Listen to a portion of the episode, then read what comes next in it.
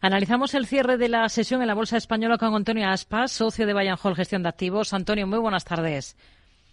Buenas tardes, Rocío. Bueno, hemos visto al selectivo terminar esta jornada pues eh, con descensos, aunque ha ido poco a poco a medida que nos hemos ido acercando al cierre, eh, recortando ese mal comportamiento. Trata de aguantar en esa zona de los 9.900 puntos. ¿Qué balance hace de la semana para la Bolsa Española? Bueno, no ha sido demasiado positivo. Eh, también hay que tener en cuenta que prácticamente lo que está tirando únicamente es el sector de tecnología, con un peso bastante limitado en la bolsa española. Hmm. Se cumple justo un mes hoy desde ese, desde que se destapase el informe eh, de Gotham sobre Grifols. Eh, podemos aprovechar para hacer balance. ¿Cómo, ¿Cómo ha gestionado todo esto la compañía? Mientras seguimos pendientes, por cierto, de que la Comisión Nacional del Mercado de Valores diga algo sobre la información que le ha requerido a Grifols. Bueno, las actuaciones primeras de la compañía creo que fueron bastante flojas, luego ha mejorado en el plano de la gobernanza, que es lo que más dudas planteaba. Pero sinceramente lo más curioso de esto es que de toda la información publicada podríamos decir que, la gran parte era conocida por el mercado, debía ser conocida por alguien que estudiase la compañía. Hmm.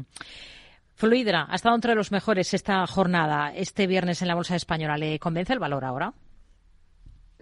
Bueno, tenemos en cartera desde ya el año pasado y seguimos eh, firmes en la compañía con nuestras principales posiciones. Hay mucho ruido en el sector inmobiliario. Se están poniendo en entredicho las valoraciones de las propiedades comerciales en varios países. ¿Estaría el margen de las inmobiliarias españolas en este contexto? La verdad es que todas estas dudas sobre el sector inmobiliario y problemas eh, de deuda eh, no están afectando a las inmobiliarias españolas. El mercado es bastante distinto. Eh, los que están sufriendo son los mercados más anglosajones y alemanes y del norte de Europa. En cambio, en el sur de Europa, pues hay que tener en cuenta que España ya pasaba su ya pasó su crisis inmobiliaria y entonces aquí las valoraciones son bastante más ajustadas. Dicho esto, eh, las valoraciones no son especialmente atractivas y que haya peligro de que pueda quebrar alguna gran inmobiliaria española y si acaso la más interesante nos parecería Lara. ¿Y de, de la banca estaría al margen o tendrían alguna posición ahora en alguno de los bancos cotizados en nuestro país?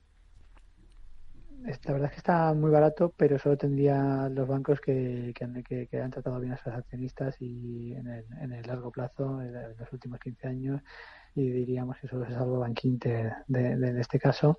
Y si quisiera algo más de, riesgo, pues Sabadell que está cambiando sus políticas, que con la nueva directiva lo está haciendo bien y pueda tener margen de subida. Sigue la presión vendedora en Naturgy desde que hace un desde hace un par de meses el valor se ve bastante presionado.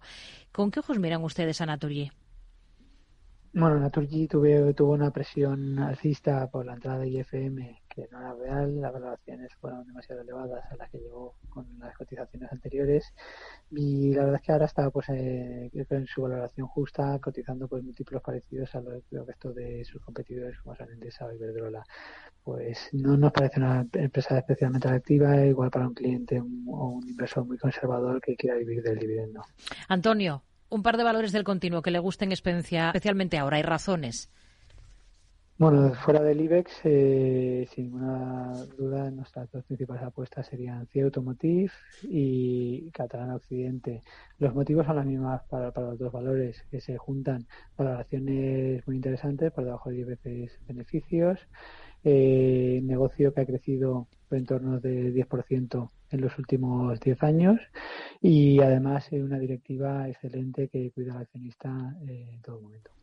Antonio Aspa, socio de Bayern Hall Gestión de Activos. Gracias. Muy buenas tardes. Gracias a vosotros. Buenas tardes.